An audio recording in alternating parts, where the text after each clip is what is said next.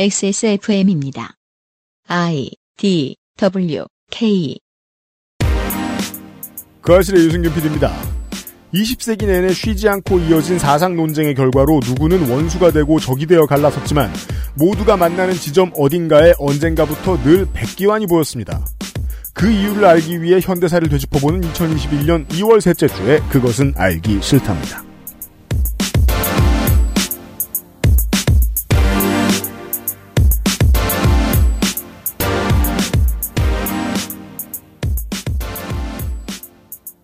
정치자 여러분, 대한민국은 금요일 오후 5시입니다. 저희들이 업데이트하고 있는 시간이요.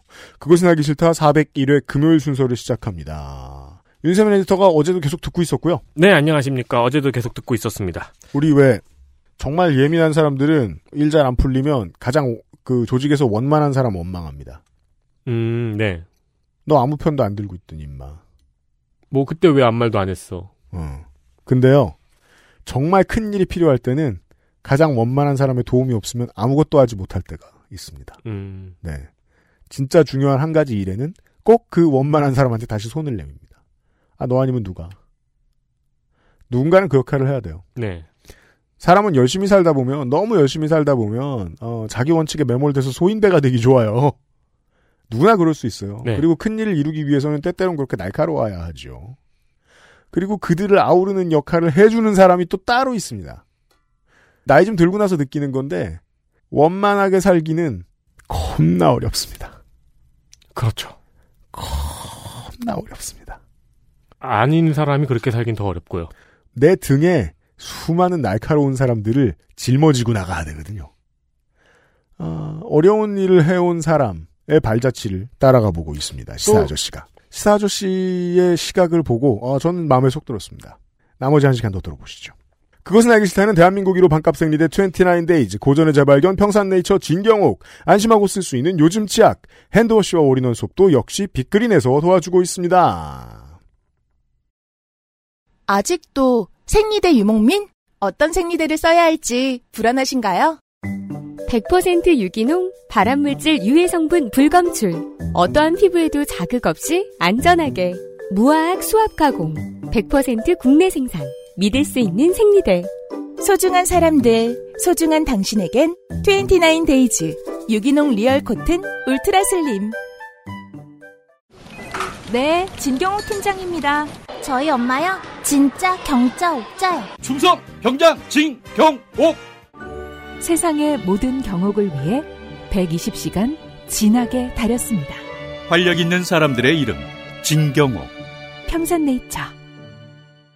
지루성 두피염이라 가렵고요. 머릿결은 푸석푸석하니 엉겨붙어요. 게다가 이젠 머리카락까지 많이 빠지니까 너무 불안한 거 있죠? 샴푸 아무거나 쓸 때는 이미 지난 것 같고 좋다는 거 많이 써봤는데 글쎄요.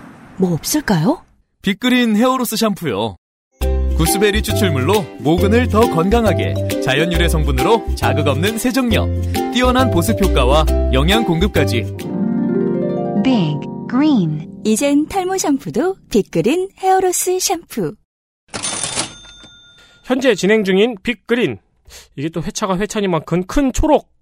전 제품 새 단장 전 음. 마지막 행사를 아, 한글 잘 쓰기 힘드네요. 어, 사실 제품이란 만도 어떻게 좀 음, 이건 한 한자어니까 또 네.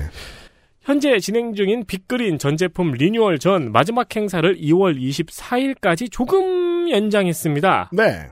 새 단장 이후에는 완전히 새롭게 달라진 빅그린이 찾아올 것입니다. 네. 만약에 어, 누구 맘대로 바꾸냐 음. 현재의 제품에서 달라진 걸 용납 못하겠다 음. 고 하시는 분들이 있어요. 그럼요. 네, 저희 어머니도 약간 이런 타입이거든요. 저도 사실 조금씩 그런 스타일이에요. 네, 아우, 옛날 게 리뉴얼 안 했으면 좋았다. 좋겠는데. 네. 네, 그렇죠. 어, 이런 헤비 유저들은 지금 사재기를 하시길 바랍니다. 네. 물론 리뉴얼된 업그레이드 제품도 결국 여러분의 마음에 들 거예요. 매우 그렇습니다. 네, 왜냐면 제품을 앞으로도 잘 만들 회사니까 지금의 제품도 여러분 마음에 들었죠. 그럼요. 하지만 그래도 뭔가 불안하다. 음. 지금 제품이 지금 나한테 딱 맞다. 네. 하시는 분들은 지금 많이 사 놓으시고요. 그리고 리뉴얼된 업그레이드된 제품도 기대해 주시기 바랍니다. 액세스몰에서 챙겨가세요. 지금 액세스몰에서 챙겨 가실 수 있습니다. 아주 작은 가게에서 가져가실 수 있습니다. 그럼요. 백현 선생이 마음에 들어 하실 정도는 아니지만 노력했다, 저희는. 네.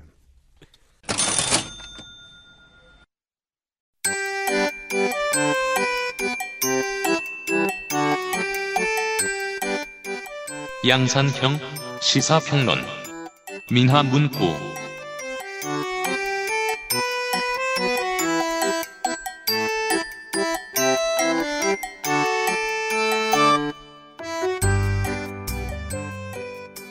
이 시점까지 32년생인 백교환 선생은 아직 젊습니다.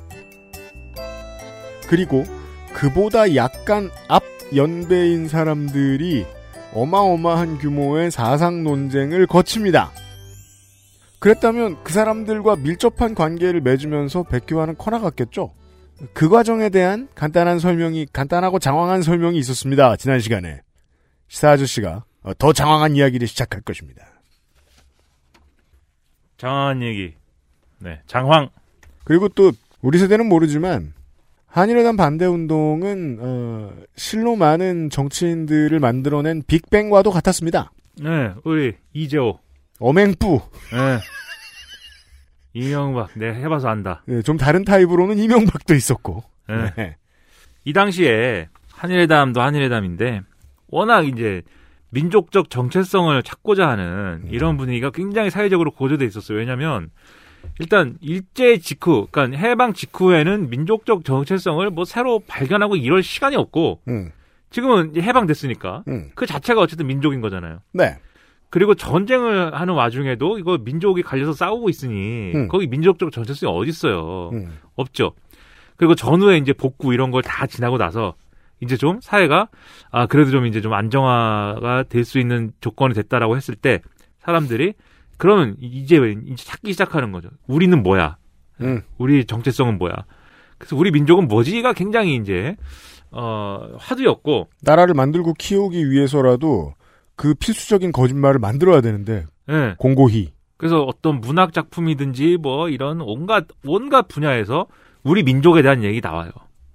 그래서 그리고- 네. 막 생각해내는 거예요 이것저것 예. 흰옷 그래서- 쌀밥 뭐 이러면서 이 전까지 이 음. 한일회담 전까지 이제 찍은 사진이나 이런 걸 보면은 뭐 백기환 선생도 굳이 그이 지금의 우리가 알고 있는 그 아웃핏 예, 그 패션을 고집하지 않았어요. 음, 장준환 선생도 마찬가지입니다. 네. 그 전까지 사진들 보면 꼭 그렇게 입고 다니지 않았는데 음, 이제 이 국면 이후부터 이제 두루마기가 되죠 다. 네. 네, 그게 이제 이런 이유가 있습니다. 이 민족적 의식이 굉장히 고취됐고 그것을 또 지배 세력도 이용하고 그러니까 음. 사실은 굉장히 그 민족으로 이제 설명해야 되는 이제 시절이 이제 이 한일회담 국면이에요. 그래서 그 이 문제는 스판덱스 영웅전을 좀 참조하실 필요가 있어요. 네.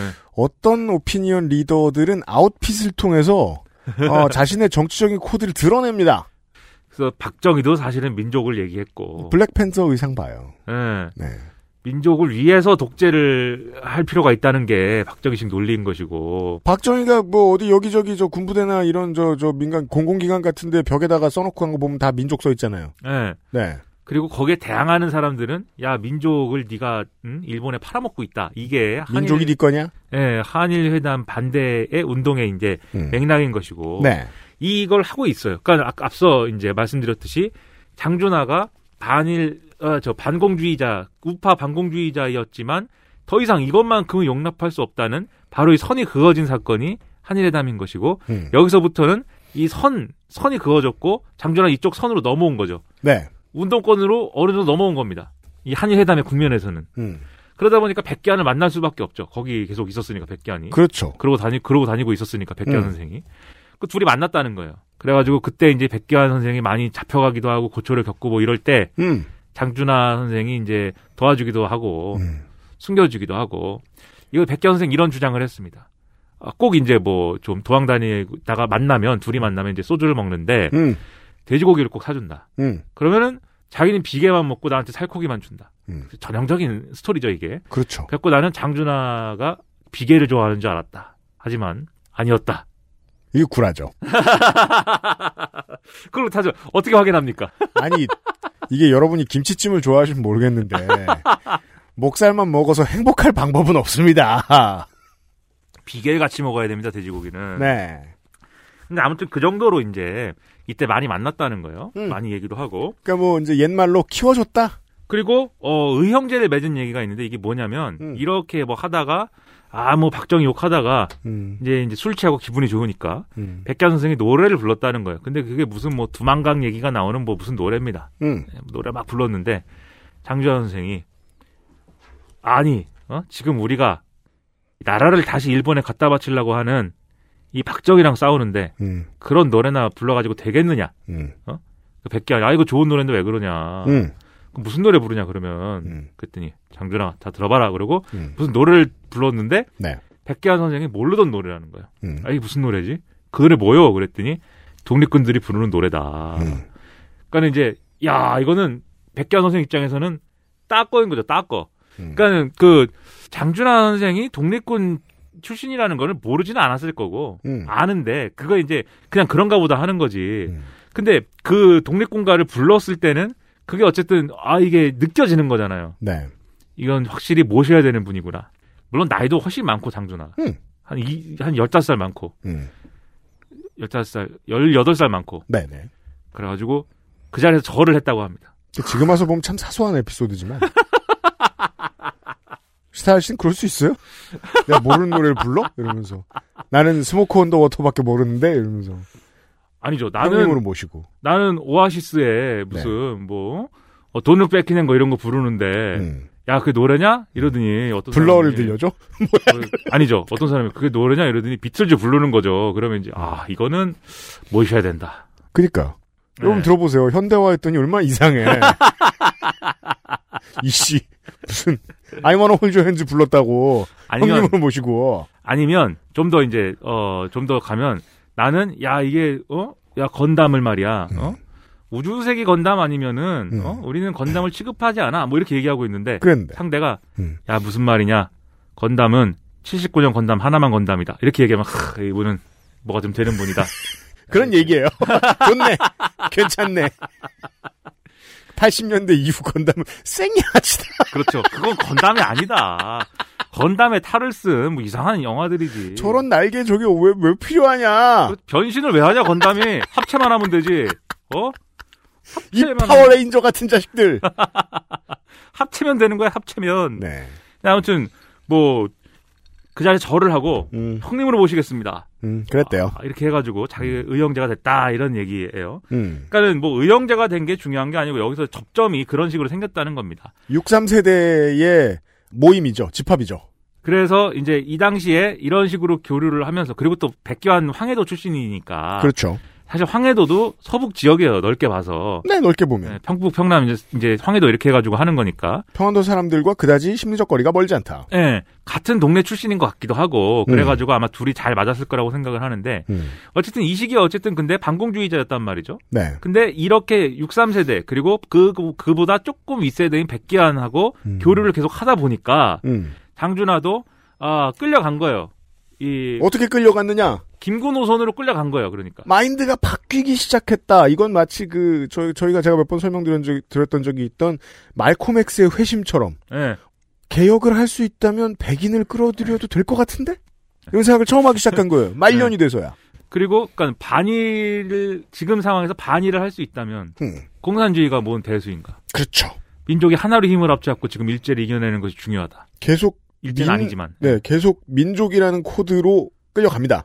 음. 예. 그리고 지식인 사회도 그 전까지는 사상계 제가 뭐라고 말씀드렸냐면 서구식 어떤 그 보편주의, 그러니까 서구식 세계주의를 이제 좀 지향했다고 말씀드렸는데 음. 앞서 말씀드렸듯이 사회상 이때는 민족의 열기가 있었단 말이에요. 정체성을 만들고 볼 일이요. 그렇죠. 그러다 보니까는 장준하의 우익 반공주의가 여기서 깨지는 겁니다. 그래서 이 만남을 통해서 어 이제 장준하는 두루마기가 돼, 두루마기 두루마기 애호가가 이제 되는 것이고 그렇군요. 그리고 둘이 이제 이렇게 죽이 맞아갖고 67년도에 음. 백범 사상 연구소를 같이 이제 설립을 하려고 했는데 이게 좀 쉽진 않았대요. 아무튼 간판은 걸었는데 네. 뭐가 잘 안 돼가지고 나중에 다시 이제 설립을 하는 과정을 겪는데 음.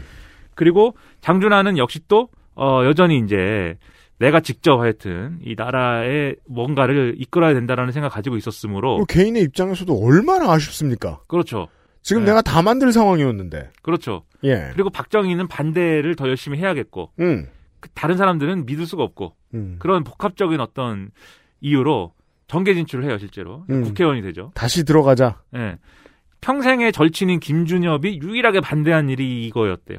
음. 그래서 사상계가 마치 이 장준하의 정계 진출을 위한 발판이 된 것처럼 비춰졌다는 거에 대한 무슨 뭐 그런 불평도 있고 한데 음. 아무튼 이렇게 해서 정계 진출을 하게 되고 어 1969년 삼선 개헌 때 예, 음. 박정희 대통령 삼선 개헌하고 이럴 네. 때 국회의원을 하면서도 거리에서 이렇게 삼선 개헌 반대하고 뭐 이런 걸 막 합니다. 그러니까는 이때 야권의 구심점이 됩니다. 예, 전면적인 박정희 반대 운동이에요, 여기서부터는. 음. 그리고, 아, 이게 이 1972년도에 7월 달에, 아, 뭘 합니까? 7사 남북 공동성명을 발표하잖아요? 네. 이게 이제 그때 그 전까지는 북한과 남한이 서로를 괴뢰라고 하다가 거의 이제 그 분단 이후 처음으로 대화를 합니다. 예, 서로의 존재에 대해서 뭔가를 어, 합의하고 기록을 남긴 이 최초의 이제 시기죠. 음. 이게 결국은 서로의 어떤 국내적인 권력 기반 강화를 위해서 한 일이라고들 보지만 음. 예, 이걸 함으로써 어쨌든 박정희는 예, 유신을 해도 된다는 허락을 받은 듯한 그렇죠. 이, 그러한 어떤 조건을 마련했던 거고 북한의 김일성도 똑같았어요. 네. 그러다 보니까 아 이게 이제 7사 남북 공동 성명이라는 거는 사실 어 기만적인 것이다. 오늘날 이렇게 평가하지만 음. 어쨌든 지금 말씀드린 의의가 있지 않습니까? 남북이 이렇게 서로 뭔가를 하여튼 했다. 예, 뭔가를 인정하고 뭔가를 합의를 했다. 민족주의자들에 대한 회유 액션. 예. 그 여기에 대해서 장준하 선생이 이 씨알의 소리에다가 함석헌이 만든 이제 간행물이죠. 여기다가 민족주의자의 길이라는 짧은 글로 이제 여기에 대한 굉장한 환영 의사를 밝혀요. 음. 그 여기서 나온 유명한 이제 문구가 모든 통일은 좋은가? 그렇다. 통일 이상의 지상 명령은 없다. 이렇게 쓴 겁니다. 장준하 선생이. 네. 이 글이 이걸로 시- 이 무- 문장으로 시작해서 이 문장으로 끝나요. 음. 그러니까 우리의 소원 101. 예. 이전까지의 장준하의 일생으로 봐서는 있을 수 없는 얘기예요, 이거는. 음. 근데 아무튼 우리에게 잘 알려져 있는 장준하의 모습은 바로 이 모습인 거죠. 그리고 이제 10월 유신이 단행이 됐고. 그러니까 백기환 같은 이제 오른팔이라고 말하긴 좀 그렇고 친한 후배가 예. 끌고 갔다. 예. 장준하를. 그러니까 장준하 입장에서 지금까지 내가 열심히 주장하고 가져왔던 그 세계관이라는 게 이제는 좀, 어, 내가 주장하기 안 맞는다는 생각은 본인이 했, 했을 거예요. 지금도 그렇잖아요. 그 이제 뭐 60대 넘어서 예. 어, 당의 중진이 되고 막 이제 당 권력 투쟁의 한가운데에선 어떤 사람이 갑자기 에티튜드가 바뀌었어. 예. 어떤 정책 큰 문제에 대해서. 예. 그럼 그건 참모가 그 사람을 바꾼 거예요. 그럴 수 있죠. 젊은 예. 참모가. 근데 예. 이제 바꾸기 위한 씨앗은 뭐 마음속에 있었겠죠. 네. 그러니까 이게 이게 아니야라는 생각은 있었을 텐데 그것에 대해서 적극적으로 그 바꿀 수 있는 촉매자가 돼줬던 게 새로 만난 이제 젊은이들이고 그 중에 이제 백교환이 있는 거죠 그 중심에. 네.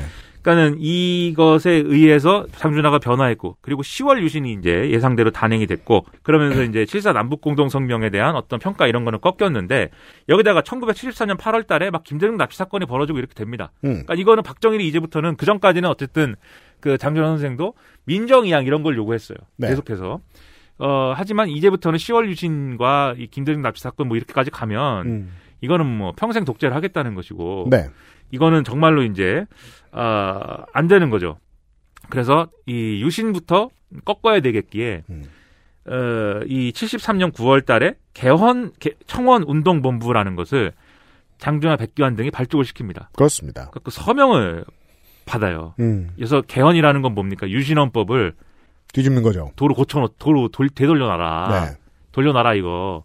근데 한 열흘 만에 한 40만 명이 서명을 했다 그래요. 이게 성공했다면 한국의 현대사가 많이 바뀌어서 지금의 이후체 지금의 정치 체제를 87 체제라고 안 하고 73 체제라고 했겠죠. 아마도. 그래- 근데 가만히 있을 박정희가 아니죠. 그럼요. 박정희 특별 담화문이 나왔는데 네. 엄청난 얘기를 합니다. 박정희가 음. 1973년 12월달에 담화문 내용이 이렇게 돼 있어요. 이제 부분 부분 발췌하면 이렇게 써 있어. 요 나는 최근 일부 지각 없는 인사들 중에 현 유신 체제를 뒤엎어 사회 혼란을 조성하려는 불순한 움직임이 있다는 것을 안다. 뭐, 음. 뭐 그래서 뭐 이거저거 했다. 네.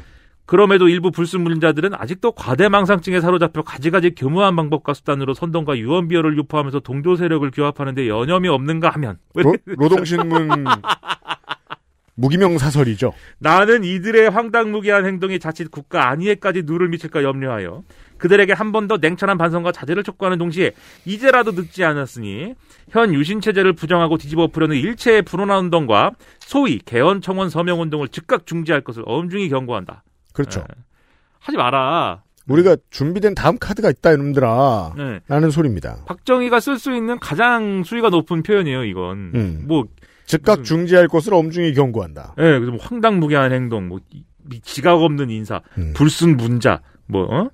뭐이그 이런 이런 상황에서도 뭐 안 꺾였을 거 아니에요? 음. 바로 이제 74년 1월 달에 긴급조치 1호가 선포됩니다. 네. 헌법에 대해서 얘기하지 마라. 음. 유신에 대해서 얘기하지 마라. 그렇죠. 예, 근데 뭐 바로 그러면 얘기하는 사람들이 잡혀갈 거 아니에요? 음. 장준하 백기환 잡혀가고 바로 징역 15년, 자격정지 15년. 그냥 헌법에 대해서 얘기를 하면은 바로 음. 징역정지, 아니 저 징역 15년입니다. 네. 네. 징역은 곧 정지됩니다. 그 10개월 만에 이제 12월 달에 장준하는 이제 지병으로 형 집행 정지가 돼서 출감이 돼요. 그렇죠. 그리고 마찬가지로 백교환도 이제 이때 같이 나오는데 음. 어 이런 상황들을 계속 겪으면서 잡혀가고 탄압당하고 뭐 맞고 뭐 이런 상황이 계속 되는데 음. 이러다 보니까 이제 장준하도 어, 더 큰 이제 뭔가를 해야겠다고 생각한 거죠. 젊었을 때에 비해서 이렇게 바뀌는 겁니다. 네. 더 큰 무언가를 해야 하니까 뺄셈 정치를 하는데 젊은 정치인은 장준하는 그 그렇게 변화한 거죠. 이제는 유신을 뒤엎어야 되니까 네. 규합해 볼까? 그렇죠. 음. 그래서 75년에 이제 야권 통합 운동 이런 것들을 하고 백교환도 이제 이때는 같이 그런 요구들을 거리에서 하고 뭐 이런 걸 하는데 예. 결국은 이게 어, 어느 수준에 도달하기 직전 상황에서 예, 장준하 선생이 등산에 갔다가 음. 이제 변을 당하고 의문사가 되죠. 네. 예. 여기에 대해서 함석호는 나중에 뭐 이렇게 예, 표현을 합니다. 음. 장준하는 김대중과 화해한 것이 죽음을 불러왔다. 음. 저들이 둘이 힘을 합치면 어떻게 된다는 것을 박정희가 알았기 때문에 둘 중 하나는 죽어야만 했을 것이다. 이게 무슨 얘기냐면 장준하하고 김대중은 뭐 직접적으로 서로 이렇게 뭐, 아, 뭐 머리끄댕이 잡고 뭐 이런 건 아니지만 음. 계열이 이제 다 달랐단 말이에요. 네. 장준하는 어쨌든 간에 굳이 얘기하면 이제 아, 윤보선을 따라서 이제 그건 이제 자기의 정치적인 어떤 아, 게- 여러 가지 맥락 때문인 건데 윤보선을 따라서 이제 그쪽을 이제 지지했던 것이고 아, 김대중과 반대편 그 쪼개고 나가고 뭐 이런 쪽에 있어 서 있었던 거니까 왜냐하면 이제 나이가 나이고 경력이 경력이니까 경력상 네. 장준하는 당시에 이미 그 집권을 한번 해봤던 구세력 민주당 신파. 예. 네. 김대중은 뉴페이스죠. 거기에 네. 비하면. 그러니까 그당 그 당시에 장준하가 또 윤보선을 지지해야 할 수밖에 없는 조건과 맥락이 그 전에 있어요. 그게 뭐 이게 뭐 대선 누가 나갈 거냐를 두고 뭐 조율하고 뭐 이런 과정도 있고 여러 가지 복잡한 얘기들이 있는데 아무튼간에 그런 상황이었지만 서로 이제 뭔가 다른 이- 상황과 입장이었지만 어쨌든 이 박정희와 싸우기 위해서는 힘을 합치자 이 얘기를 하고 김영삼이 오히려 발을 빼고 뭐 이런 상황들에 대해서 이제 굉장히 뭐 분노했다는 얘기도 있고 네. 뭐 아무튼 이 당시에 여러 정세들이 있었는데 중요한 건 어쨌든 힘을 합치자고 했다는 겁니다. 야권 통합이 두려운 거죠. 그리고 이제 장준하 선생의 이제 아드님 되시는 분은 이제 여러 언론 인터뷰를 통해서 음. 그 당시에 야권 통합 이상의 모종의 뭐 계획도 있었다 이렇게 주장을 하는데 그건 진위하기는 안 되는 것 같고 음. 그렇습니다. 그래서 이제 벌써 그 책이 나왔던 지 10년이 됐나요? 네. 네. 네. 이제는 엄청 부담스러워진 국면이 된 거죠 박정희도 어떻게 보면 음. 그래서 뭔가 어, 암살이라든지 이런 걸 한 게 아니냐 이렇게 생각을 하는데 음. 그 그럴 가능성이 매우 높고 음. 지금도 뭐 장준하 의문사 뭐 사건 이렇게 얘기하지만 네. 그냥 추락한 게 아니라는 거는 밝혀진 것이고 뭐 그럼요. 예, 뭔가 이 뒤통수에 맞았다는 것은 밝혀진 것이고 다만 이제 그 맥락과 음. 이유와 배후 이런 것들이 이제 아직 베일 속에 있는 거죠. 네. 그런 일이 벌어져요. 그래서 이 백기환 선생의 말에 따르면은 그 일이 있고 나서 어, 그 직후에 그 연락을 받아서 장 선생 돌아가셨다라고 해서 돈을 꿔서 음. 택시를 타고 포천에 갔다는 거예요. 네. 여기저기 꿔가지고 음. 돈이 없으니까 갔는데 예, 장준하 선생이 이렇게 아, 누워 있고 음.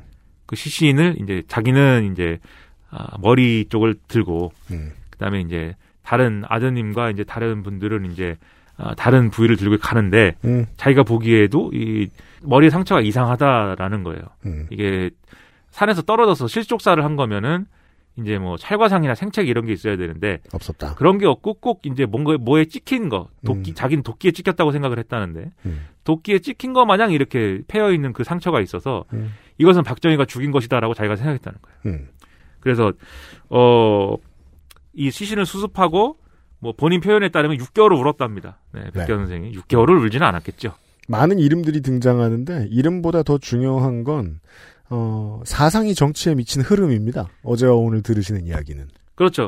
그래서 사실 백기환 선생 정체성이 뭐냐를 얘기하면 사실은 자생적인 태- 이 뭐랄까요 어 뭔가 이 민중주의자인 거거든요. 그러니까 이게 어떤 설명의 절반은 우리가 어제 첫 부분에 끝났습니다. 예, 백범과의 만남에 대해서 본인이 네. 역설하는 것에서 어떤 이론을 통해서 책을 통해서 그리고 뭐 어떤 정형화된 어떤 이론적 틀을 통해서 자기의 생각을 정립했다 이런 게 아니라 뭔가 민중이 자신의 운명을 스스로 개척해야 된다라는 이런 대원칙을 가지고 거기에 해당하는 활동들을 막 이제 해나간 것인데 네.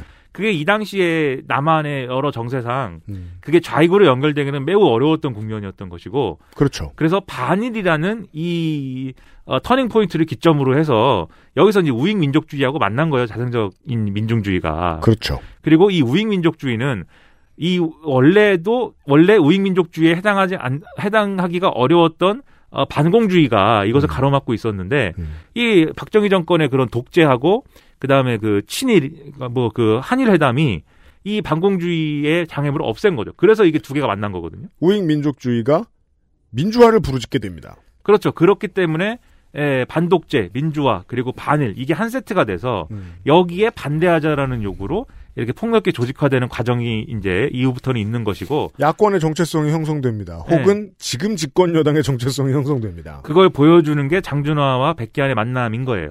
그래서 그 좋아요. 점을 보자 봐야 되기 때문에 음. 이 백기환과 장준화의 이런 뭐 이런 얘기를 많이 한 거고요. 네.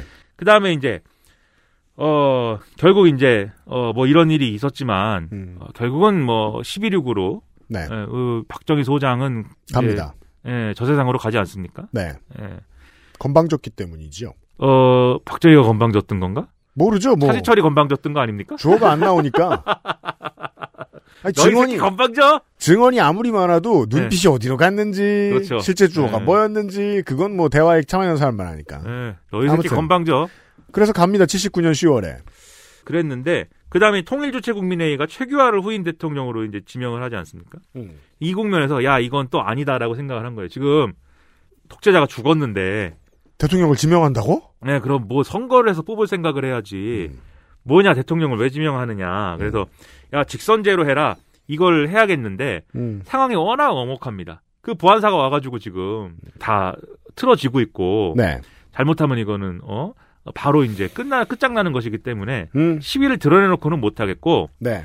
그 이제 비밀 시위를 한 거예요. 그래서 YWCA에 가가지고 음. 여기서 결혼식을 한다고 하고 음. 어, 가짜 신부를 만들어가지고 네. 예, 가상의 신부를 만들어가지고 결혼식장을 만들어요. 그 만들어가지고 여기서 비밀 시위를 해야겠다. 그래가지고 여기서 이제 뭐 연설을 하기 전에 신랑 입장 해가지고 뭐 결혼식 하는 것처럼 하고 거기서 뭔가를 낭독을 하는데 백기환 선생 말에 따르면 아 경찰이 날라차기라면서 들어오더라. 음. 창문을 깨고 그러고서는 두드려 맞고 이제 잡혀갑니다. 네. 근데 이전까지도 백기환 선생은 자기 잡혀간 일도 많고 이제 뭐 고문을 당한 일도 많았겠지만 음. 가장 악랄하게 고문을 당한 게 이 사건인 것 같아요. 이라고 합니다. 예, 왜냐하면 이전까지는 백기환 선생이 뭐 힘들고 고초를 많이 겪었지만 몸무게가 그래도 한 80 몇 킬로씩 됐다 그래요. 음. 저에 준하는 이런 몸인 거죠. 우리가 태어난 이후에는 늘 뭐 사실상 피골이 상접한 듯한 피규어로만 접했기 예. 때문에 예. 예. 근데 이번에 나온 사진 이런 거 보면은 장준하 선생이랑 산에 가서 찍은 사진 뭐 이런 거 있거든요. 음. 전형적인 우리 동네 아저씨들인데 풍채가 좋아요. 예. 네. 풍채 좋습니다. 키도 크고 음. 그 사진만 보면. 음.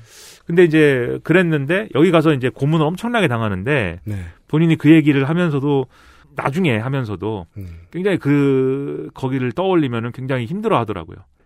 이 고문 이후에 에, 사람들이 백기환 선생을 다시 만났을 때는 음. 몸무게 38kg였답니다. 그렇게 돼 있었답니다. 80kg였던 사람이 음. 반쪽이 된 거죠. 음. 그리고 이 고문을 당하면서 거의 하여튼 정신을 잃을 지경에 쓴 이제 자기가 그 옥중에서 썼다고 하- 그 고문을 당하는 상황에 썼다고 하는 게 예, 그 시입니다. 맷 비나리. 예. 맷 비나리. 이게 그 노래 가사로만 알고 있는 분들은 이 겁나 긴 시입니다. 이렇게 긴지 모르셨을 거예요. 찾아보시면 나와요, 금방. 예. 네. 근데 그게 노래로만 그 그 구절의 일부를 따서 이제 이무리한 행진곡 여기다 이제 가사를 붙인 거잖아요. 음. 황석영 선생이. 그렇죠. 두 어, 대한민국의 조선의 구라가 예. 만나서 근데 만났는지 이- 모르겠습니다. 이물리한 행진곡만 들으면 또 의미 이게 의미가 좀 어, 그런데 전체 시를 음, 보면은 네. 엄청난 얘기입니다 이게. 그렇습니다. 예. 그 전체 시를 한번 찾아보시기 바라고. 음. 어 그리고 어 그 상황에서 이제 고문 당하고 이제 가- 옥에 갇히고 이런 걸 옥고를 치르는 와중에 에, 1980년에 이제 광주 민주화운동이 일어난 거죠. 음, 그 사태가 일어난 거죠. 이제 불행한 사태가. 그래서 이게 얼마나 엄청난 충격이었겠어요, 옥에서. 음. 그래서 그때도 이제 굉장히 어, 절망했다고 하고. 네. 1981년에 출소 후에는 가택연금을 당했습니다. 그래서 오랫동안 갇혀, 그때는 가택연금에 무조건 집에 있어라, 나오지 마라. 맞아요. 하지만 백기환 선생이 또 가만히 있으란다고 가만히 있지는 않으니까. 자꾸 뛰쳐나가가지고 이제 시위에 가기도 하고. 음. 그런 과정을 계속 거치고 그리고 1984년에는 통일문제연구소를 설립을 합니다. 이건 이제 그 전에 만들었던 백범사상연구소를 그렇죠. 이제 확장한 거죠. 몸이 자유로워졌는데 어, 목적도 이루어진 게 없고 어, 상대도 달라지지 않았어요. 80년대에는. 이때는 통일 머식이 들어간 단체는 못 만들어요. 그래서 이것도 못 만들겠다는 거예요. 네. 백범까지는 할 수 있다. 음. 백범은 할 수 있다. 통일은 안 된다. 그럼 저같이 잡sap한 사람은 이제 그냥 땡땡 문제 연구소. 뭐 중요하지 않은 문제 연구소 이렇게 바꿀 텐데. 아, 그래요? 이런 옛날 분들은 안 그러잖아요. 해야죠. 통일문제연구소를 곧주고도 하겠다는 거죠. 음. 그걸 만들고 반독재 투쟁을 계속하고 네. 1986년에 이 부천 성고문 사건에 관한 시위 이런 것들을 주도해갖고 또 체포되고 네. 권인숙 의원도 그 선생이 돌아가신 직후에 이 얘기부터 꺼냈죠. 예. 네. 이때 인연으로 알게 그쵸. 됐으니까. 네. 그러니까 백기환 선생은 그 전에 말씀드렸듯이 반독재 투쟁을 계속한 겁니다. 맞아요. 자기가 자기가 하- 가- 그 자기가 처한 이제 상황에서 민중주의자가 그 길로 가게 되었습니다. 그래서 이제 반독재 투쟁을 하고 있는 그 와중에 그러면 소위 어 사회 어떤 사회적 조건들이 형성되고 있었느냐 여기서 저기 얘기를 하기 위해서 중요한 건 이제 운동권들이 뭘 했느냐예요. 이제 시사주 씨의 전문 분야로 왔는데 예. 어제 오늘 이 남, 아, 아, 일단 일단 1번 어, 나머지 빨리 해야 되고요. 아씨 아직 이렇게 많이 남았어. 그, 예, 아이고 5분이면 해요 5분이면. 해방 전후 유신반대 때 일어났던 사상적 큰 대회전 그리고 세 번째 이것 모두 백기환에게 영향을 주고, 주었거나 백기환이 영향을 줍니다. 네. 네. 그렇죠. 그러니까 이제 이제는 사구체 논쟁입니다. 예, 근데 이거 자세히 안 할 거야. 이거 자세히 하면은 이거 이걸로 나중에 생일 때 시간 5시간 줄게. NLP 가 알려줘. XSFM입니다.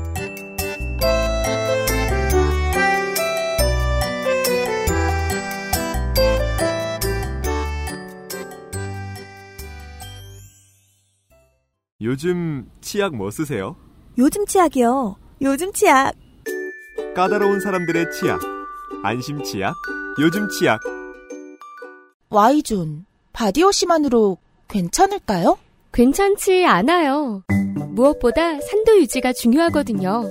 pH 5.0 약산성, 4가지 유산균 함유에 EWG 그린 등급까지 알러젠 프리와 무자극 인증으로 어떤 피부에도 사용 가능한 여성 청결제.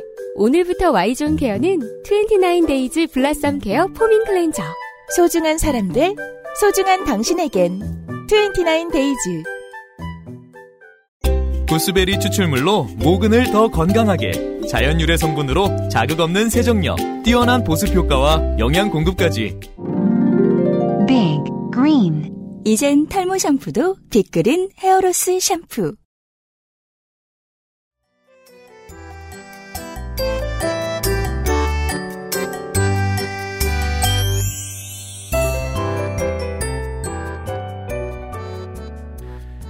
이제는 사구체 논쟁입니다. 예, 근데 이거 자세히 안 할 거야. 이거 자세히 하면은 이거 이걸로 나중에 생일 때 시간 5시간 줄게. NLPDR 얘기 하라고. 예, 이거는 결론 결론이 안 나니까 하여튼 12조 하고 싶겠어? 누구한테 욕먹을까봐? 네. 11.6 그 이후에 이제 신군부가 계엄 확대하고 그다음에 그걸 통한 이제 5.17 쿠데타를 계획하고 막 이러잖아요. 네. 그러니까 이게 알려지고 이러면서 학생 학생 시위가 막 이렇게 빈발해지고 1980년에 그 서울역 앞에 어, 어, 엄청나게 모이잖아요. 네. 음. 5월달에 그리고 이게 서울역 회군을 하지 않습니까? 그렇죠. 그리고 그게 광주민주화 운동의 학살로 이어진 거잖아요. 맞습니다. 서울 사람들이 볼 때 음. 이런 거에 대해서 엄청난 충격을 받습니다. 학생 운동이. 음. 그리고 이때까지 학생 운동은 그렇게 명확하게 어떤 이념적으로 조직화되거나 음. 뭐 또 그런 상태는 또 아니었어요. 그게 없었던 건 아니지만 음. 원전이 돌아다니지 않은 건 아니었지만 네. 좀 헐거운 상태였어요. 이게 이전까지는. 이제 40년대 젊은이들이 천에 처했던 상황과도 비슷하죠. 이건 뭐 참고할 것도 별로 없고 그렇죠. 뭘 하긴 해야 되는데 네. 그럼 지들끼리 뭐 논쟁을 해야 되는 거예요. 그래서 이 신재철과 상황에서- 유시민이 근데 이 상황에서는 이제 주로 절 전술, 집회 전술 이런 걸 두고 논쟁을 했다면 1980년 광주 이후에는 앞으로 우리가 계획을 어떻게 가져가야 되느냐가 논쟁점입니다. 음. 그래서 야 광주가 이렇게 됐는데 우리 참을 수 있는 거냐? 가만히 있어야 되는 거냐? 음. 지금 당장 행동해야 되는 거 아니냐? 빨리 어, 이거 우리가 행동할 수 있는 이런 어, 공부를 하고 조직을 하고 이런 것이 필요하다 이렇게 나오는 사람들이 있는가 하면 아니다 지금 나서면 음. 제2의 광주다. 이거는 지금 우리가 그 길로 갈 수가 없는 거 아니냐? 다 죽자는 음. 거 아니냐. 네, 일단은 힘을 길러야 된다 이래가지고 온건 음. 준비론하고 급진 행동론이 좀 양립하게 됩니다. 네. 그래서 이게 이후에 무슨 뭐, 뭐뭐뭔뭔뭐뭐 MT MC 뭐 어쩌고 뭐 쭉 나오지만 네. 결국은 이 이 구도예요. 결국은 네. 준비하고 있을 준비하고 때를 기다릴 것이냐 음. 지금 당장 행동할 것이냐 결국은 이 구도예요. 뭐라고 하든 간에 그래갖고 이 논쟁을 막 하면서 논쟁을 할 때는 어, 또 뭐가 필요하냐면 지금은 이런 사회 생활 이- 이런 사회상이기 때문에 지금은 우리가 이렇게 행동해야 된다. 이런 구도로 논쟁을 해야 됩니다. 그렇죠. 특히 광주의 경우에는 장준하도 그것을 계속 논쟁한 거고 변화 변해 왔던 거고요. 예, 특히 광주는 미국이 용인한 거잖아요. 이거는 신군부를 신군부의 그렇죠. 만행을 그러다 보니까 일단 미국에 대한 반미 의식이 싹트기 시작했고 네. 그 반미 의식이 있는 상황이 이때 냉전기였잖아요. 1980년은 음. 완연한 냉전기였잖아요. 반미를 했으면 누구 편을 들어? 그건 사회주의인 거잖아요. 결국 사회주의에 가까운 무슨 얘기들이 되는 거잖아요. 네. 그러다 보니까 온갖 또 사회주의에 관련된 저작들이 이제 돌아다니기 시작합니다. 게다가 또 이 나라는 철의 장막의 양쪽 끝에 있습니다. 그러다 보니까 이걸 근거로 해서 자기들이 하고 싶은 얘기에 근, 근거로 해서 논쟁을 하는 거죠. 음. 그 전까지는 그냥 우린 준비해야 되었다면 야 여기 보면 이렇게 써 있으니까 어, 음. 이걸 여기 우리에 대입하면은 우리는 준비를 해- 기, 기다려야 돼 이렇게 논쟁을 하기 시작해가지고 온 얘기를 하고 그런 연장선에서 나온 얘기가 뭐 얘기를 예를 들면 CNP 논쟁 이런 거 있어요. 네. 근데 CNP 논쟁이 중요한 게 아니고 여기서도 이게 CNP 논쟁이라는 게 뭐 CD 앞으로의 형병론은 CDR이냐 NDR이냐 PDR이냐, PDR 이냐. 이걸 가지고 이제 음. 논쟁을 했다는 건데 네. 각각의 형병론이 중요한 게 아니고 음. 결국 CDR이랑 PDR은 준비론에 가까웠어요. 그 행동 양식 결론은 보수적 NDR은 당장 행동하자는 거에 가까웠어요. 급진론이었어요. 음. 결국 그 차예요, 이게. 네. 그리고 어, 이 NDR을 선택한 급진론자들이 네. 이 당시에 이 급진론이니까 뭔가 행동을 해야 되지 않습니까? 음. 그 무슨 행동을 할 거냐? 지금 혁명이 필요하고 그 혁명을 위해서는 재헌 의회를 요구하자. 음. 그러니까 혁명이라는 거는 새로운 뭔가 국가를 만드는 것이기 때문에 음. 헌법을 처음부터 새로 만드는 게 필요한 것이고 음. 그걸 위한 의회를 소집하는 게 우리 운동의 목표다. 그래서 재헌 의회 그룹이라고 불려요 이 사람들이. 네. 영어 약자로 CA. CA라고 하죠. 네. 반가워 활동이 아니에요. 네. 캘리포니아나 캐나다가 아니에요. 네, CA. 그리고 C, 이 사람들이 CA라고 불리고 이 사람들이 학생운동에서는 다수파였습니다. 앞서의 PDR이 이후의 학생운동의 PDR은 좀 달라요. 예. 아무튼 이 CA들이 이제 있는 상황에서 1980년대 중반 한 85년, 86년이 되면 85년이 되면 강철 서신이 또 등장을 합니다. 음. 강철 서신. 예, 학생운동 사회에. 강철 서신이 나와가지고 이 강철 서신이 내용이 이제 좋았나 봐요. 비교적 짧게 잘 설명하네요. 네. 강철 서신이 내용이 좋았더라. 예, 그래서 이걸 따르는 사람들이 또 일련의 또 어, 어떤 정치적 노선으로 조직화가 되는데 그게 이제 NL입니다. 그래서 이 강철 서신에 따른 NL들의 주장은 음. 아 우리는 지금 뭐가 됐든지 간에 반제 투쟁이 우선이다. 반제국주의 투쟁을 해야 되고 그것은 반미 투쟁이다. 뭐 이 얘기인 것이고 네. 어, 이 CA들은 꼭 그런 건 아니지 않느냐. 물론 중요한 음. 가치지만 그것만 매, 그걸 위해서 다른 가치를 다 매몰시킬 수는 없는 것이고 재원만 할 수 있으면 갈 수 있는 거 아니냐? 예, 이 재원의회라는 건 다양한 또 새로운 이제 플랜을 짜야 되는 거잖아요. 예를 네. 들면 재원의회를 통해서 만든 새로운 헌법에 반미 두 글자만 있으면 안 되는 거잖아요. 그렇잖아요. 그러니까 여러 가지 모순을 해결해야 되는 것이기 때문에 이 반미 하나만 가지고 얘기하지 말자 이런 구도였어요. 앞세대가 고민했던 거 또 고민해야 됩니다. 정체성은 어디에? 그래서 CA와 NL이 이거 이걸 두고 이 학생 운동을 양분했어요. 음. 그래서 NL들은 주로 아 뭐 86년에 86년에는 뭐 좀 급진적인 행동을 하기도 했지만 음, 아 주로 이제 좀 준비의 기간이 필요하다는 또는 우리의 의견을 너무 내세우지 말고 남들이랑 더 최대한 많이 이제 어깨동무를 하고 이 상황에 돌파해야 된다는 이런 류였다면 CA들은 뭔가 하여튼 급진적인 행동으로 치고 나가면서 다른 사람들이 이끌 필요가 있다. 이런 이제 구도입니다. 그래서 이런 말들을 어, 가지고 논쟁을 막 하게 되는데 여기다 1987년에 뭐가 일어나냐면은 박종철 사건이 일어나죠. 네. 박종철 군이 시위에 나갔다가 음. 사망하는 사건이 일어납니다. 에, 잡혀가가지고 네. 어, 시위에 나갔다가가 아니고 무슨 조직 사건 때문에 잡혀가가지고 네. 이제 거기서 이제 탁친이 역하고 죽었다라고 주장하는 이상한 사건이 일어나요. 그렇죠. 예. 그래가지고 이게 결국 어, 뭐랑 결합이 되냐면 직선제 개헌 요구랑 결합이 되면서 이건 정치권의 요구이기도 했죠 그 당시에. 음, 그렇습니다. 어, 직선제를 해라. 음. 예, 그래서 그걸 직선제를 하려면은 개헌이 필요하다. 음. 네, 이렇게 돼가지고 결국 이 사건이 커지면서 6.29 선언이 나오지 않습니까? 네. 예, 그래서 87년 6.29 선언 이후에 이 6.29서부터 대선까지 12월 대선까지의 국면 음. 이 국면이 앞서 말씀드린 운동권들의 논쟁하고 엮여가지고 음. 대선을 어떻게 치를 것이냐가 굉장히 중요한 문제가 되죠. 네. 네, 그럴 수밖에 없지 않겠어요? 대선이라는 건 중요한 이벤트인데. 그래가지고 여기서 어떻게 할 것이냐에 대해서 기성 정치권 내에서는 직선제 개헌이 일단 됐으니까 누가 그러면 이 야당을 대표해서 후보가 될 것이냐에 대해서 김영삼, 김대중이 대립을 하죠. 그렇죠.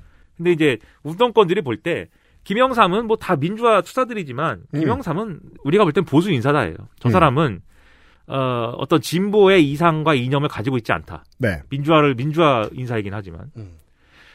어, 하지만 표는 김대중보단 더 많이 얻을 것이다. 그렇죠. 김대중에 대해서는 김대중은 그래도 좀 더 가깝다. 예, 저와 중에는 그래도 진보에 가까운 사람이다, 저 사람이. 이런 평가였어요.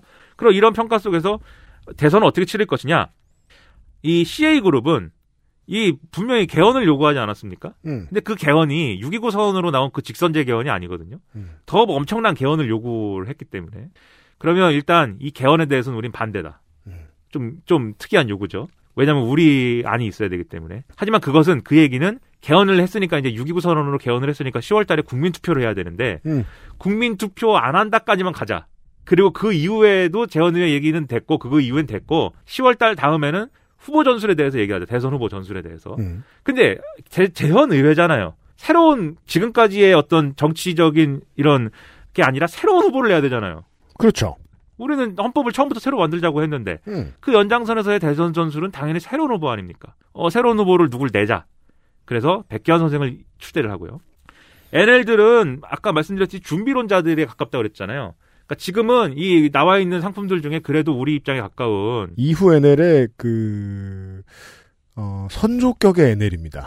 이 NL은. NLPDR이죠. 예, 김대중 선생을 우리가 지지를 하자. 네. 그래서 김대중에 대한 이 비판적 지지 이 입장이 돼요. 음. 실제로 11월 달에 전대협이 전대협이 이제 NL 노선을 대표하는 이제 학생 조직인 건데 학생 네. 전체 대표자 조직인 건데 김대중 지지를 이제 결정을 했습니다. 근데 일부 서울대라든가 이런데 비주사 NL이 있었어요. 서로 다른 NL입니다. 예, 이게 NL은 주사 NL이라는 거는 북한의 지도 이념을 어느 정도 받아들인 NL을 얘기해요. 네. 근데 비주사 NL이라는 거는 경향적으로 우리가 준비론자들이고 어 이 민족 갈등과 아, 저 민족 모순이 굉장히 중요하다고 생각하고 반제국주의 투쟁이 주가 돼야 한다고 생각을 하지만 네. 주사 이론은 아닌 것 같다라는 게 비주사 NL이에요. 복잡하죠. 예. 이거 하지만 앞에부터 꾸준히 들으셨다면 이렇게 갈릴 이유가 있었다고도 생각하실 수 있을 겁니다. 이 사람들은 이제 후보 단일화가 무엇보다도 중요하다라는 입장이에요. 음. 양쪽이 김영삼, 김대중이 누구든지 간에 후보 단일화 해라. 네. 그러면 그거 지지하고 음. 대신에 그걸 위해서 어느 한쪽이 승자독식을 하는 게 아니라 민주 연립 정부를 구성을 해가지고 음. 거기서 권력을 분점을 해라. 네. 이게 비주사연들의 입장이었어요. 그래서 이렇게 입장이 쭉 나와 있으니까 김대중을 비판적 지지하자고 하는 NL이랑은 CA가 어, 어저 합의를 이룰 수가 없는 거고 음. 여긴 독자 후보론이니까. 네. 근데 비주사연들은 후보 단일화론인 거잖아요. 그렇죠. 그래서 여기서 비주사연들이 어, 백기환을 일단 내세워서 음. 백기환 선생이 후보 단일화를 주장하도록 하자라는 그렇죠. 노선을 만들어요. 후보 단일화로 가는 징검다리의 역할로서 백규환 후보를 쓰자. 예. 그리고 CA가 그거 뭐 진검다리가 될지 안 될지 모르지만 그렇다면 어쨌든 지금은 독자 후보로 가자는 거지. 예. 그렇지. 이건 민중 후보야. 그래서 양쪽이 합의해줬는데 서로의 생각이 다릅니다. 그렇죠. 근데 아무튼 이게 그래서 어쨌든 백기환 독자 후보론이 이 여기서 합의가 돼요. 음. 그래가지고 백기환 선생이 계속 이제 반독재 투쟁을 하고 있는데 음, 가서 이제 대선에 나가자라고 하는데 백기환 선생도 자기 생각에 음. 양김 씨가 분열해갖고 지금 선거를 해갖고는 노태우한테 질 것 같다. 음. 노태한테 지는 거고 그거는 군부 독재의 후신한테 어 이거는 정권을 헌납하는 것이다. 본인도 이 역에 동일한 거예요. 그러니까 후보 단일화론에 동일한 거예요. 백기환 계산이 직관적이죠. 그러니까 내가 나서 가지고 할 일이 있는 거다라고 음. 백경 선생이 생각을 했어요. 네. 그래서 출마를 하고 어 김대중을 만나서 캐스팅 보트를 들고 저 둘을 합하자. 예. 네. 김대중 전 대통령을 만나서 이러저러한 음. 어, 이유가 있어서 이유가 있으니 두 분이 단일화를 하시오. 나랑 같이 다 단일화 합시다. 네. 근데 김대중 대통령이 백기환 선생 주장에 따르면 김대중 대통령이 당신 무슨 소리 하느냐. 음. 어? 내가 저 여의도에 사람 모은 거 못 봤냐. 네, 이길 수 있다. 선거 내가 이긴다. 이때 김대중 캠프에는 사자 필승론이 있어서 사자 필승론. 네. 그러니까 김영삼, 김대중, 김종필, 노태우가 나갔을 경우에 음, 각 지역별로 이제 표를 나눠 가질 것이고 출신 지역별로. 그렇죠. 그러면 쟁점이 되는 게 서울 수도권인데 네. 음. 내가 여의도 가보니 서울 수도권에서는 내가 위다. 그죠. 수도권을 내가 이기는 이겼는데 왜 내가 지냐? 그렇죠. 그럼 내가 이기는 거 아니냐. 음. 이게 이제 사자 필승론이에요. 네. 뚜껑을 왜냐면- 열어보니- 예. 왜냐하면 쪽수로 봤을 때 어, 영남을 차지하는 후보가 이길 것 같지만 영남은 둘 중에 노태우 김영삼 중에 누구도 압승을 할 수 없기 때문에 예. 그 이런 계산을 옆에서 했겠죠. 그렇죠. 예. 들어보니 그럴듯했던 거죠. 서울에서 왠지 내가 이길 것 같고. 근데 이제 그 당시에 어쨌든 표는 김영삼이 더 많이 얻는 국면이었기 때문에 결국 야- 이 양김단이라가 안 된 거의 책임은 김대중 전 대통령에게 많이 얘기를 합니다 사람들이 물론 그 비하인드 스토리가 또 있어갖고 꼭 그런 건 아니다라는 반론도 있는데 어쨌든 그래서 결국은 단일화 안 되고 네. 대선 며칠 전에 백기현 선생이 단일화를 촉구하면서 사퇴를 합니다 그렇죠. 자기까지 나가서 또 하나의 후보 단일화를 지지하는 하나의 또 파가 돼가지고 오히려 이제 마지막까지에 남아있는 그 단일화의 불씨를 또 꺼트리는 일이 될 수가 있으니 그럼 내가 여기서 접을 테니 네. 후보 단일화 하시오 라는 게 이제 백기환 선생의 입장이었는데 예. 음. 안 됐죠. 뚜껑을 열어보니 사자필승은 없고 그 전에 이미 전두환 정권이 칼기 폭파 사건이라든지 이런 걸 통해서 반공 분위기를 조성해놨기 때문에 그렇죠. 반공에 밀렸어요 김대중 전 대통령이 맞습니다. 자기가 기대한 만큼 표가 안 나왔어요. 서울에서. 그러나 35년쯤 후에 돌아보건대 NL과 CA가 이 후보를 세웠던 이유에 대해서는 충실하게 수행했습니다. 백계현 후보는. 그렇죠. 양쪽에서 프릭션 안 나게 적어도 학생 운동권에서는 말이죠. 예, 그리고 자기도 자기의 입장이 반독재 투쟁의 연장선에 있다고 이때는 명확하게 이해를 한 거예요. 네. 반독재를 하기 위해서 양김단일화가 필요한 것이고 음. 그 반독재 민주화를 이루기 위해서 출마한 겁니다. 그 당시의 시대의 요구에 맞췄다는 겁니다. 그렇죠. 그리고 이제 이 87년 대선을 거치면서 이미 CA 조직은 86년도에 이제 좀 한번 부침을 겪었는데 음. 아무튼 대선을 거치면서 CA가 분열이 돼요. 네. 그래서 어, 지금 이제 결국은 앞서 말씀드린 구도 독자 후보를 낸다는 것에 방점이 찍혀 있는 이 구도와 음, 양김 단일화를 촉구한다에 방점을 찍혀 있는 이 지점이 이제 내에서 갈린 거예요. 그래서 네. 앞으로도 우리는 어, 이런 민주 진영의 큰 어떤 연립 정부 형성 이런 거에 일단은 집중해야 된다는 파와 음. 아니다 우린 독자적인 뭔가 진보를 해야 된다라고 하는 파벌이 팍 갈려요. 음. 그 CA 다수파는 뭔가 민주 세력의 큰 어떤 어, 연합을 이루자라는 쪽에서 NL하고 사실상 이제 NL의 인수합병이 되고 네. CA 소수파는 독자적인 무슨 진보 운동을 해야 된다고 주장을 하면서 음. 산호맹이 됩니다. 네. 남한 사회주의자 노동자동맹. 노동자동맹. 네.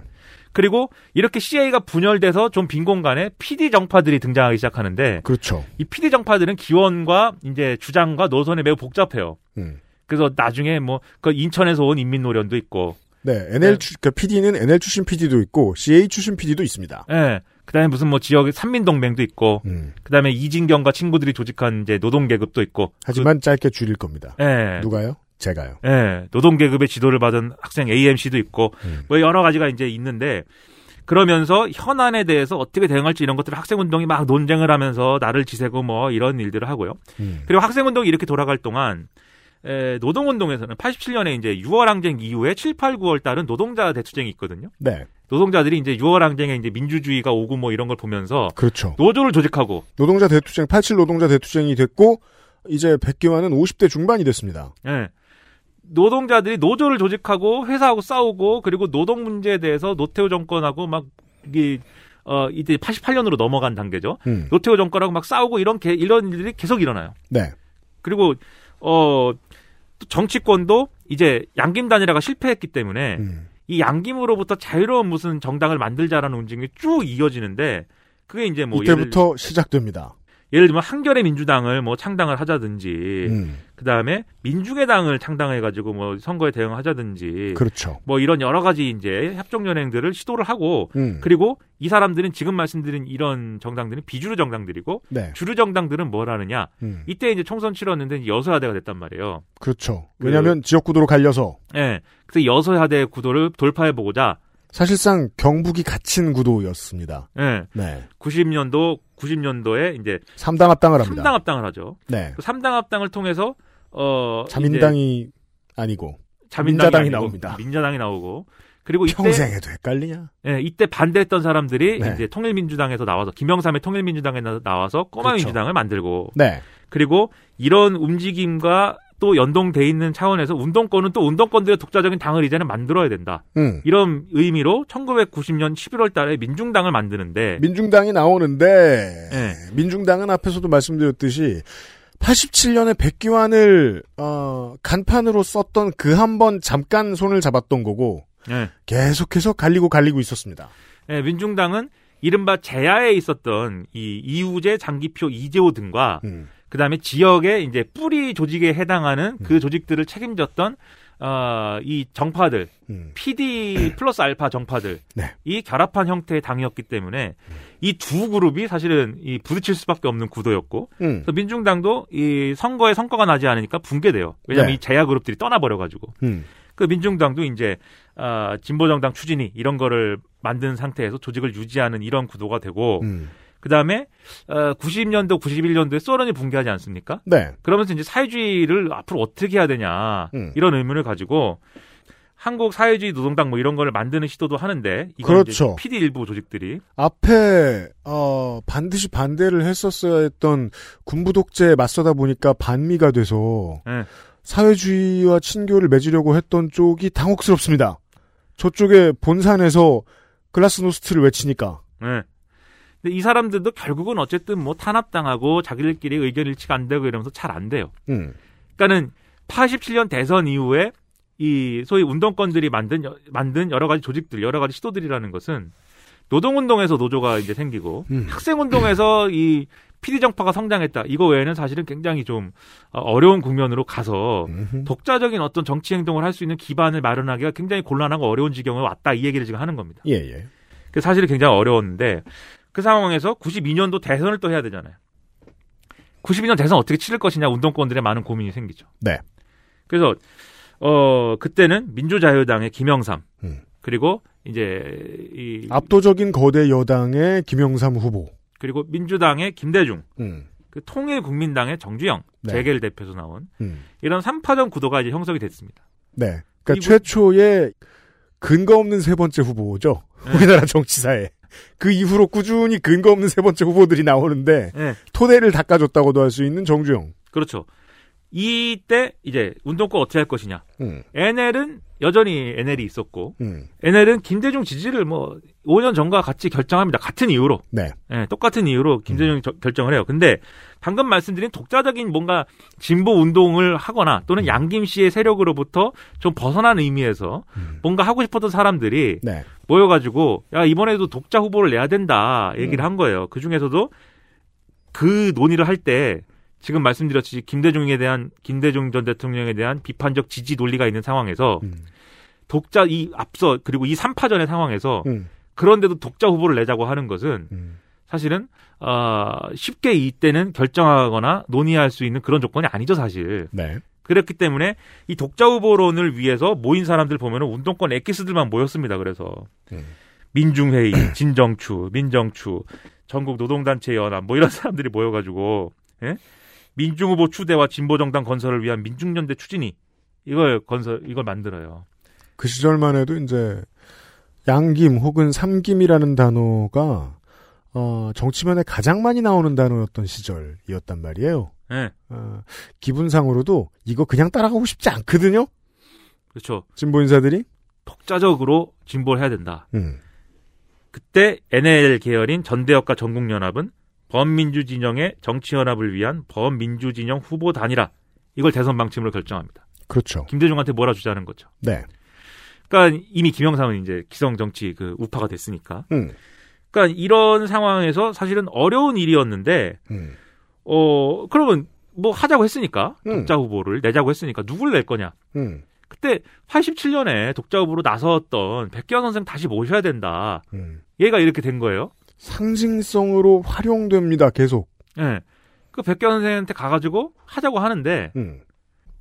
하자고 해요 또 백기환 선생이. 그렇죠. 예. 음. 뭘 믿고? 그두 가지죠. 백기환 선생은 뭘 믿고 흔쾌히 내 던졌는가 스스로를 예. 그리고 이 많은 서로 다른 목소리를 가지고 있던 인사들은 어떻게 백기환으로 쉽게 합의를 받는가 물론 뭐 합의가 쉬웠는지는 전 잘 모릅니다만 어떻게 백기환으로 또 합의를 받는가 두 가지 그쵸. 백기환의 그 87년에 했던 행위에 상징성이 있는 거고 네 그것 때문에 다 합의가 합의가 가능했던 것이고 그러니까 계속해서 중지를 모았더니 백기환이 됐다라는 점을 네. 강조하고 싶은 거예요 그리고 백기환 선생은 또 볼 때 본인이 이 조직에 이, 이런 뭐 운동권 조직들이 사실 소속된 적도 없고 그러니까 내가 왕이야 마인드일 리가 없어요 예. 지분이 없었거든요 예. 여기 소속된 적도 없고 뭐 아무 빚도 없는데 네 이 사람들한테는 자기가 집회하고 뭐 어디 가가지고 뭐 그 집회한다 그러고 뭐 어디 간다 그러고 자기가 항상 갔거든요. 그렇죠 가가지고 뭐 이렇게 발언하고 그랬거든요. 막 싸우라고 하고 음. 지금 무엇들 하는 거 한 거 하는 거냐. 어 일어나서 싸워야지 뭐 하는 거냐. 큰 소리치기 캐릭터 예. 그걸 막 했는데 음. 얘들이 와가지고 대선 나가자고 음. 하는데 그거 어떻게 거부합니까 또? 큰 소리를 잘 쓰시던데 음. 예. 이번에도 좀 예. 백현 나름 백현 선생 책임감이 있는 거예요. 그러니까 이거 이 네. 상황에 대해서 이거 음. 민중들이 하자고 하는데 네. 내가 어떻게 거부하냐. 그 제가 아까 이 말씀을 왜 드렸냐면 다른 조직과 조직을 해서 그 조직을 대표하고 있었고 어, 진보 정치에서 이제 실질적인 지분이 있는 사람 예. 중에 하나를 내세웠으면 어, 백기환으로 합의 보는 것처럼 쉽게 합의를 봤을까? 라는 반문을 드리고 싶었던 거예요. 예. 네. 87년과 92년에. 그러니까 백현 선생한테 대선 얘기를 하면 음. 87년 대선 얘기는 신이 나서 하거든요. 네. 그때 양김 씨가 내 말 안 들어가지고 그렇죠. 어, 노태우 된 거야 막 이렇게 얘기하는데 92년 돼서 잘 얘기를 안 해요. 그래요. 왜냐면 그때는 뭐 하자고 하- 해서 음. 내가 얼굴만 빌려준 거다 뭐 이렇게 설명을 해요. 음. 그러니까 사실 92년 돼서 87년 돼서는 자기의 마음을 다해서 이건 필요하다라고 해서 한 음. 건데 92년 돼서는 이게 꼭 필요하다고 생각해서 한 게 아니에요. 사실 백기환 선생. 아, 원시적인 형태의 당직자형 후보. 그러니까 하자고 하고 이, 이분들이 필요하다고 하니까 내가 나서지만 네. 음. 어 87년하고는 달, 다른 선거죠 이게. 음. 근데 어쨌든 간에 했단 말이에요. 네. 1% 득표했습니다. 어, 전체 유권자 1% 23만 표. 음. 그리고 이 당시에 김대중 전 대통령은 800만 표, 네. 김영삼 전 대통령이 990만 표. 크게 졌습니다. 예, 그렇죠. 음. 그 저는 이 상황을 이해하기 위해서 당시에 백선본, 그 백교환 선생을 대선 내보자고 꾸린 선본이 그냥 자기들끼리 부르는 이 백선본이에요. 네. 백선본이 했던 일 중에 대선 강령을 작성한 게 있었는데, 백기환 선거 캠프에. 예, 이 대선 강령을 보면은 아주 그 황당합니다. 그래요? 예, 이렇게 더, 이게 정치 강령, 경제 강령, 통일 강령 이렇게 되어 있는데 음. 정치 강령에 보면 이렇게 써 있어요. 민중 대표자 회의를 최고 권력 기관으로 하는 민중 주체 민주주의를 구현한다. 음. 소비에트죠 이게. 네. 그리고 의회 어쩌자고? 예, 그리고 네. 경제 강령은 노동자 자주 관리를 전면한다고 써 있어요. 예, 기업을 노동자 것으로 만들겠다는 거지. 네. 예, 그리고 통일 강령을 보면은 음. 남북한 민중들이 주도하는 연방제 통일이다 이렇게 돼 있어요. 음. 예.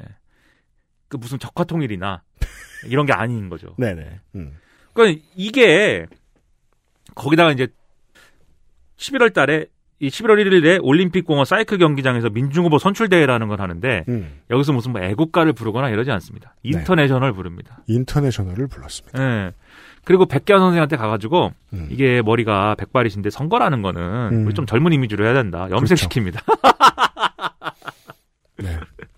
염색 염색하자고 하면 하겠어요 백기환 선생이? 음. 또 하자고 하니까 하셨어 또. 그 이상한 지점이 이거라는 겁니다. 아, 장준하에 대해서 지난 시간에 그렇게 많이 설명을 드렸던 이유가 아무리 봐도 백기환의 역할로 극우적인 인사를 온건한 우파로 끌어와서 대중을 규합하려고 노력했던 것이 자신의 청년기, 중년기의 사업의 핵심이었던 인사가 이런 깃발이 돼 있어요, 이제.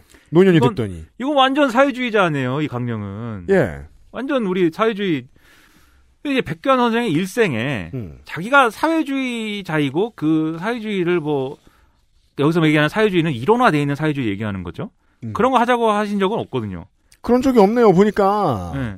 노동 해방을 하자고는 했어요. 음. 해방을 하자고는 했어요, 뭔가. 음. 근데 그거는 백교환 스타일의 해방이에요. 우리 우리 우- 운동권들이 막 이론으로 만든 그 이론에 있는 해방이 아니에요. 그래서 그런데 이 92년 그 대선에서는 사회주의자의 대상이 돼 있었단 말이에요, 그 백교환 선생이. 그래 버렸어요. 예. 그러니까 이게 어, 어떤 이론이나 어떤 조직이나 어떤 방침이나 이런 것도 없이 그리고 운동권들도 마찬가지입니다. 백기환 선생으로부터 이론을 지도받거나 이것을 모르는 중년들은 예. 이 간판이 되었을 때부터 백기환을 봤어요. 그래서 오해할 수 있어요. 그 백기환 선생으로부터 뭐 이론을 지도받거나 조직을 넘겨받거나 무슨 뭐 방침을 뭐 교시를 받거나 이런 적이 없거든요. 백기환 선생도 마찬가지고 그것은 딱히 1대1 비교할 이유가 없습니다만 김영삼, 김대중과 영 다른 지점이죠. 그 둘은 보스잖아요. 예. 그렇죠. 보스 중에 보스. 그런데 우리 운동권들은 백기환 선생 정신적인 어떤 어, 큰 어른으로 모실 수밖에 없는 거예요. 이렇게 했기 때문에 92년도에. 그리고 여기서부터 독자적인 어떤 진보 세력을 하지 않으면 안 되는 거예요. 이제부터는 백기환 선생이 나서가지고 네. 대선을 하셨기 때문에 그렇죠. 예. 이젠 운명이 끌고 가죠. 아 나는 그래도 사회주의자 아닌데 이렇게 빼 못 빼요 이제. 이게 정치가 정치가 인생이 이래요. 그리고 이 진보적인 독자적인 진보를 하기 위해서 우리가 다 최선을 다해야 되는 거고 그래서 그 동력이 음. 92년도 백선본의 그 동력이 어떤 하나의 또 씨앗이 돼서 네. 음. 이후에 독자적인 진보 세력으로 가는 것에 역할을 한 것이고 그리고 백기환 선생은 진보가 하나가 되든지 분열을 하든지 무슨 말아먹든지 뭘 하든지 간에 항상 현장에 있었고 네. 모든 현장에 나타났고 그렇죠. 그 현장에서 자기 할 말을 했고 어, 떨쳐 일어나라고 했고 싸우자고 했어요. 그래서 우리는 현장에 있는 사람들이 들을 때는 예. 앞에서 하는 말은 뭔 얘기인지 잘 모르겠는데 예.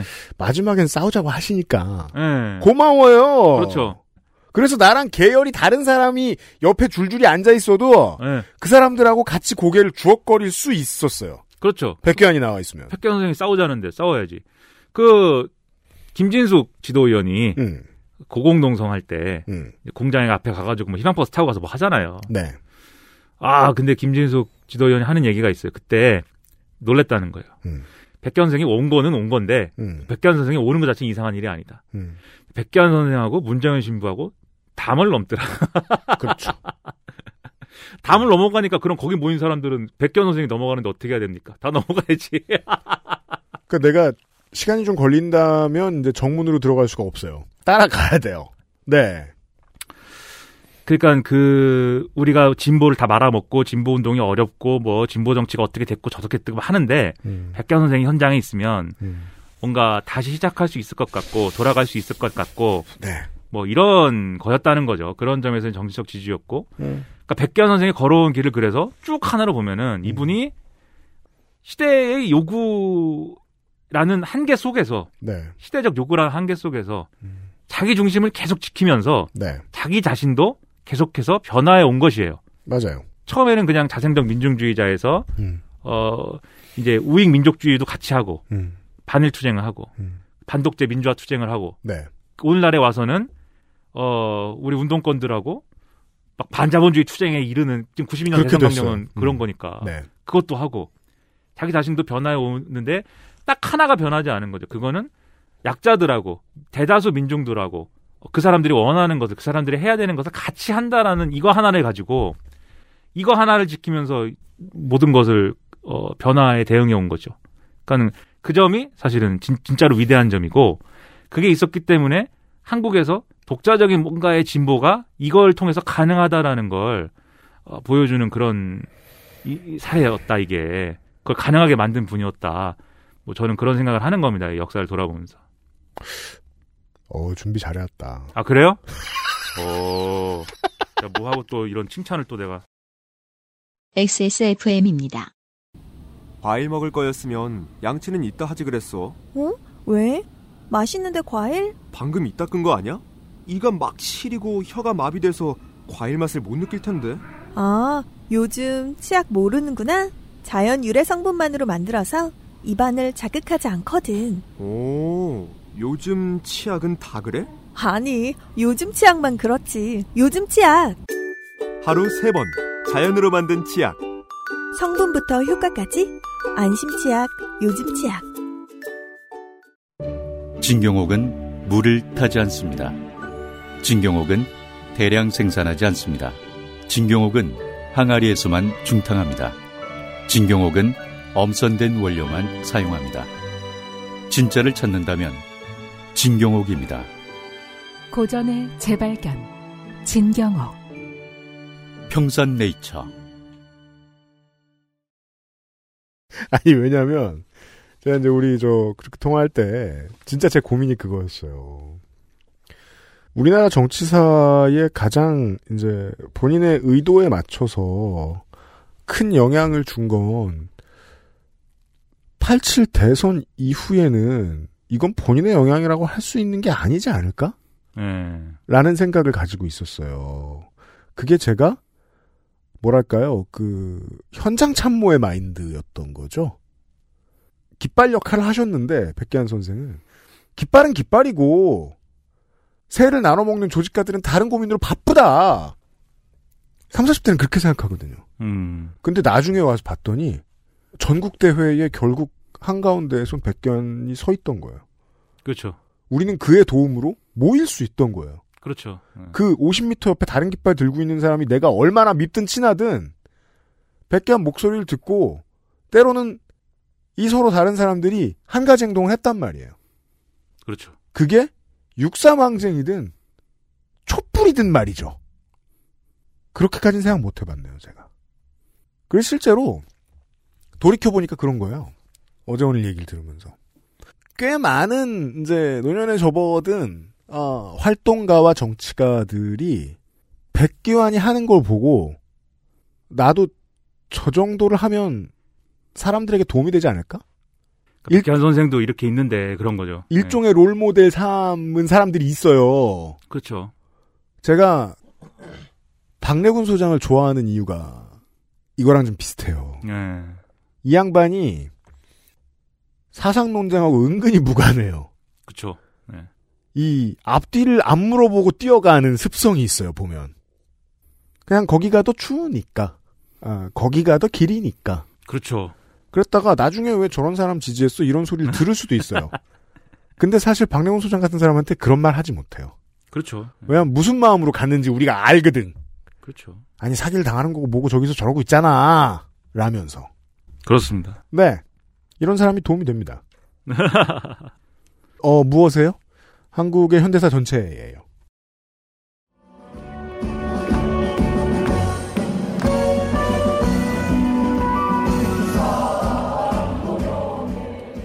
네. 저도 도움이 되는 삶이 되고 싶어요. 네. 그러자면 이제 어, 목을 치료받으세요. 통증을 좀 없애고. 엄청난 주사를 받고 네. 그래야 이제 그 나이에 대해서 담도 넘을 수 있어요. 뭘 뭘 한다고요? 그 연배에 담도 넘을 수 있어요. 아 담을 넘는다. 넘고 싶 넘고 싶다고 넘나? 그렇죠. 아유. 예. 백 선생님 고문당하고 이렇게 힘들지 않았으면 더 오래 사셨을 텐데 뭐 그런 생각도 들고 참. 제가 아까 그 말씀을 왜 드렸냐면 87년에 처음 본 시민들한테 백기환 선생은 80대처럼 보였어요. 이미 엄청난 후유증을 겪은 몸이었기 때문에. 근데 그때 55밖에 안 됐다고요. 그렇죠. 젊은이였어요. 네. 네. 아, 뭐 민주화를 위해 싸운 많은 정치가와 조직가들이 그, 그런 운명을 겪긴 겪었습니다만 말씀드리고 싶었습니다. 그때 아직 젊었었다. 백기환은. 그렇습니다. 네. 이런 얘기를 해봤습니다. 사 아저씨였고요. 그렇습니다. 곧 또 만나요. 그러죠. 수고하셨어요. 감사합니다. XSFM입니다. I D W K